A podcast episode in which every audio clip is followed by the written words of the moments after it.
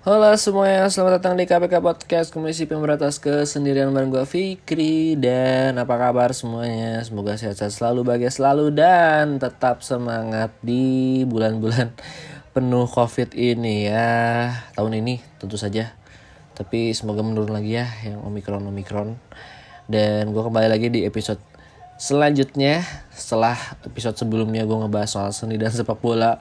Out of the box balik lagi ya gue pengen ngeberaniin diri sebetulnya bikin episode tentang sepak bola. Nggak cuman tentang uh, cinta-cintaan doang cerita-cerita doang. Tapi nanti juga pasti bakal ada lagi sih. Itu akan menjadi hal yang mendominasi lagi bagi gue ya. Karena podcast tuh lebih ke curcol sih sebetulnya. Tapi ini juga curcol. Tapi mengenai bagaimana romantisme gue terhadap sepak bola.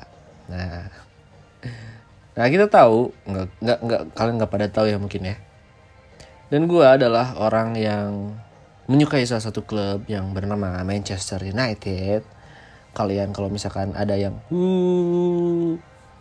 tim jelek, tim jelek, wah itu kalian salah besar itu karena Manchester United pada faktanya adalah one of the biggest club in the world.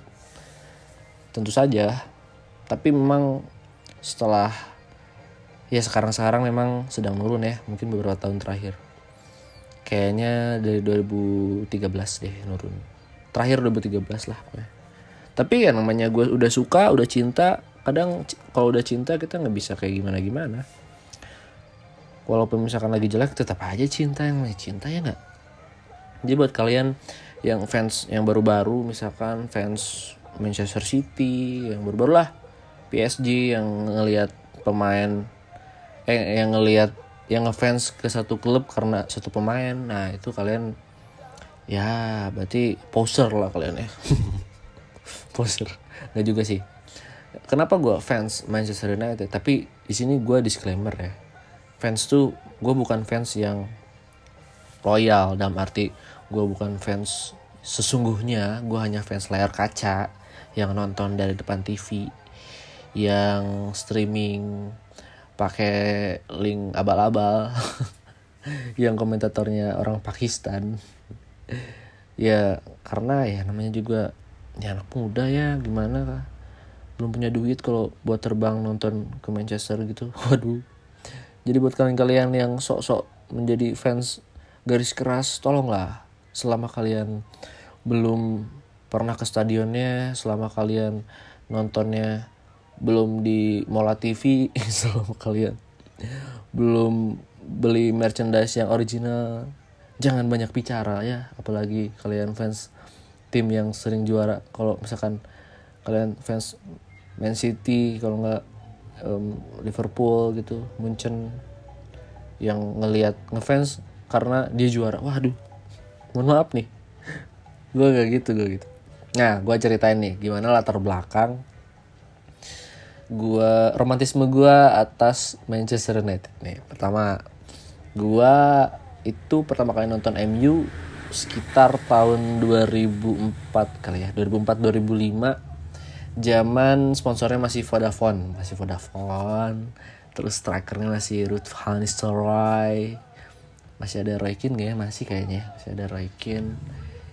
Terus Juan Sebastian Veron, Ryan Giggs, Paul Scholes, uh, Class of 92 Nah itu pertama kali gue nonton MU. Walaupun sebenarnya um, gue nggak cuman suka MU doang waktu itu, karena gue nonton juga Liga Italia kan.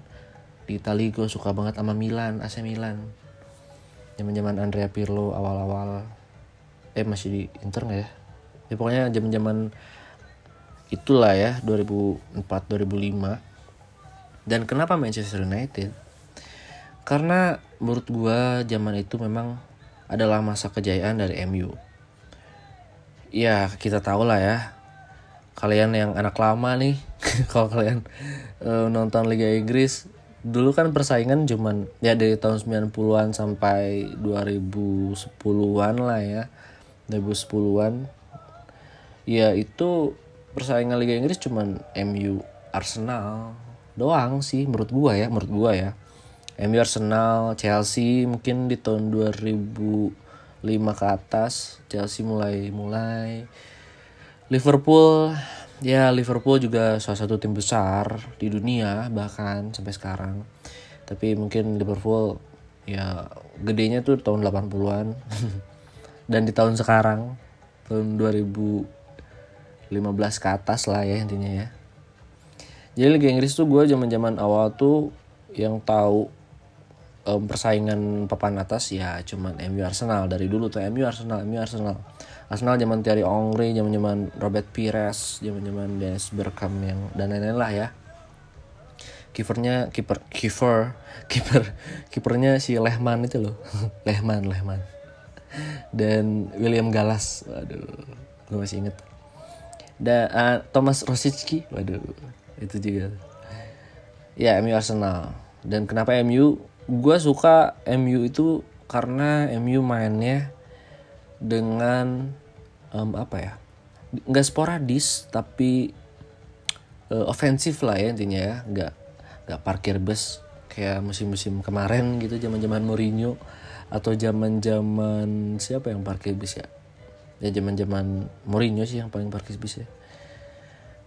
Nah dari 2004 itu nggak tahu sih um, gue jadi suka pakai baju warna merah. Tapi bukan baju MU gak tau kenapa?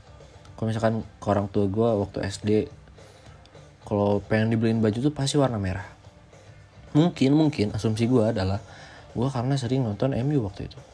Dan jersey pertama gue itu jersey pertama MU gue adalah jersey tahun 2006 2007 um, ya 2006 2007 itu jersinya Wayne Rooney nomor 8 waktu Wayne Rooney masih pakai nomor 8 musim terakhir dia pakai nomor 8 zaman ya udah Ronaldo tentu.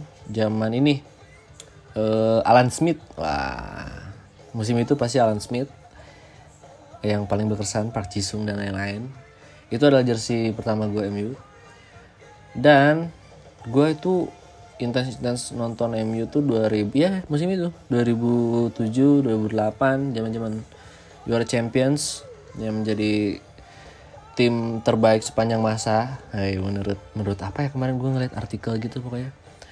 Zaman squad Van der Sar, Ronaldo, Berbatov, Wayne Rooney, Tevez, Park Ji-sung, terus Neville, Ferdinand Vidic, Evra lagi ada dannya tuh, Paul Scholes, pemain favorit gue Michael Carrick yang gitu-gitu ya pokoknya ya. Itu intens jadi murni karena gue ngeliat permainan. Nah di situ gue kenal yang namanya permainan menyerang permainan dengan teknik tinggi skill tinggi dengan seni keindahan estetik yang tinggi. Ketika ngelihat liukan dari seorang Cristiano Ronaldo Bang Dodo. Dan itu membekas sampai sekarang. Dan gue masih sering nonton MU walaupun kalau sekarang sih karena MU turun performanya dari 2013 ya sampai sekarang sebetulnya masih belum bangkit-bangkit. Belum dapat dapat juga sih dari 2013 terakhir tuh gelar Liga Inggris. Tapi gue masih tetap nonton MU tapi ya nggak terlalu si intens dulu ya karena ngelihat permainan MU sekarang-sekarang memang gue akuin katro mainnya eh, zaman Ole, zaman Van Hal, zaman Mourinho, zaman Moyes, hancur-hancuran banget. Jadi gue ngelihat match itu kalau misalkan big match kayak lawan Liverpool, lawan Leeds kemarin tuh yang menang 4-2 tuh yang yang si Bruno nyetak gol si Elangga ya dan kenapa Man United baik lagi ya ketika kita udah suka sama satu klub walaupun klubnya lagi drop ya tetap aja kita suka. Kayaknya gue akan gak akan pindah tim sih tapi ya kecuali gue gue juga punya tim kesukaan di masing-masing liga misalkan liga Indonesia gue suka Persib itu saja karena gue orang Jawa Barat. Terus kalau di liga apa ya liga Italia gue suka AC Milan. Di liga Belanda gue suka Ajax. Di liga um, apa ya di Liga Spanyol gue suka nggak tahu sih antara Barca atau Madrid. Kalau sekarang sih gue lagi suka Barca sih. Karena ada si itu tuh um, siapa? Ada Matraore gue suka tuh. Kalau Madrid sekarang nggak terlalu suka gue terus gue suka apa lagi ya? Banyak lah pokoknya. Di tiap liga gue punya tim. Di Prancis gue suka Lyon waktu itu musim kemarin dan um, Man United menurut gue ya di musim ini lagi membina rumah tangga baru nih sama si Ralf Rangnick. Karena masa transisi dan Ronaldo itu memang udah abis sih menurut gue ya karena dia juga sekarang udah 37 OTW 38 tuh umurnya gila tuh orang. Dan performanya juga nurun dan permainannya juga menurun menurut gue tentu saja. Jadi Man United adalah satu tim favorit gue yang mungkin di musim depan Erik, Erik Ten Hag akan masuk dan Ralf Ragnick akan menjadi seorang direktur teknik atau apa pun itu. Dan gue yakin sih bakal rombak banyak pemain sih khususnya musim sekarang ya. Kayak misalkan pemain-pemain yang kemarin agak-agak ngaco kayak Martial um, banyak banget konflik udah dibuang. Terus menurut gue nih prediksi gue di musim depan yang bakal didepak ya kayak pemain-pemain kayak Juan Mata yang udah jarang banget main. Terus kayak Fred aduh udahlah Fred walaupun kemarin jadi pemain cadangan dia nyetak gol dan mainnya lumayan bagus. Tapi untuk tim sekelas MU menurut gue Fred out lah. Fred out kayak pemain Kellen Love out Maguire gue juga sebenarnya gak suka sih pemain ini di musim sekarang. Maguire kayaknya gue usah jadi kapten lah minimal ya. Boleh lah bertahan gitu. Terus kayak AWB Everett wingback. Arman Bisaka juga kayaknya out. Menurut gue dia out. Terus kayak hmm, siapa lagi ya? Pemain tengah ya. Pogba kayaknya musim depan juga bakal out karena habis kontrak Ronaldo juga gue nggak tahu sih kalau Ronaldo bertahan atau enggak tapi ya dia salah satu legenda sih yang balik lagi. Jadi menurut gue adanya Ronaldo hanya sebatas nostalgia doang sih tapi dia tuh bukan tipikal pemain yang bisa dengan strategi menurut gue ya. Jadi kayak di MU dulu dia itu pure skill gitu. Di Madrid juga pure skill. Jadi kalau di bawah Rangnick menurut gue agak-agak mirip Munchen mainnya jadi kayak template dengan strateginya. Tenak juga kalau misalkan masuk ya. Antara Tenak dan Pochettino katanya. Dan gue nggak tahu semoga MU musim ini ya minimal di posisi 4 lah. Karena peringkat satu udah pasti kayaknya City kedua Liverpool tiga Chelsea. Antara tiga tim itu. Dan peringkat 4 antara MU dan Arsenal nih. Arsenal masih punya tabungan tiga pertandingan sisa. Dia belum mainin MU udah 25 kali ya main. Dan eh 26 berarti ya. Arsenal 23 jadi ya semoga aja lah musim depan musim ini uh, Champions League MU lawan Atletico Madrid dan leg pertama besok. Semoga ya bisa main bagus lah minimal ya. Ntar kita lanjut lagi ngebahas soal bola. Nah, lumayan seru nih. Gue gue udah mulai suka nih ngomongin bola. Makasih KPK Podcast. Sampai berjumpa lagi di episode berikutnya. Dadah